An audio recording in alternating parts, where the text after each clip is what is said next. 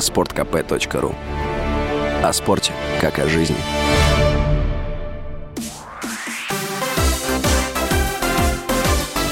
Новости спорта. Сборные Испании и Германии в ничью сыграли в матче чемпионата мира 2022. Встреча завершилась со счетом 1-1. В первом матче сборная Испании обыграла команду Коста-Рики. Встреча завершилась с разгромным счетом 7-0. Немцы проиграли стартовый матч сборной Японии со счетом 1-2. Испания имеет в активе 4 очка и занимает первое место в турнирной таблице группы Е. Команда Германии с одним очком находится на последней четвертой строке. На втором и третьем месте с тремя очками расположились соответственно сборные Японии Японии и Коста-Рики. Российский футбольный союз на ближайшем заседании исполкома рассмотрит возможность перехода из УЕФА в Азиатскую конфедерацию футбола. Об этом сообщил глава РФС Александр Дюков. По его словам, еще несколько месяцев назад он говорил, что Азия – это преждевременно. Но сейчас это та возможность, которую мы должны рассмотреть. Сборная России с февраля отстранена от соревнований под эгидой УЕФА и ФИФА. Эти санкции были продлены в мае до конца сезона 2022-2023.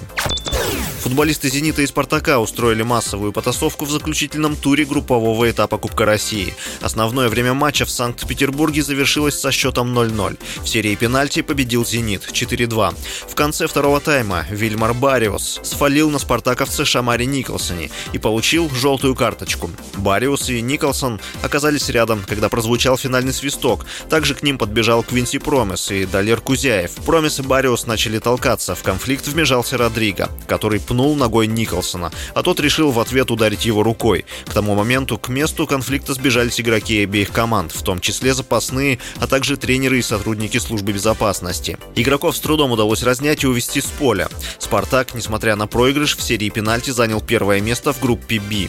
«Крылья Советов» — вторые. Две эти команды продолжат выступление в турнире в четвертьфинале. «Зенит» стал третьим и попал в нижнюю сетку плей-офф.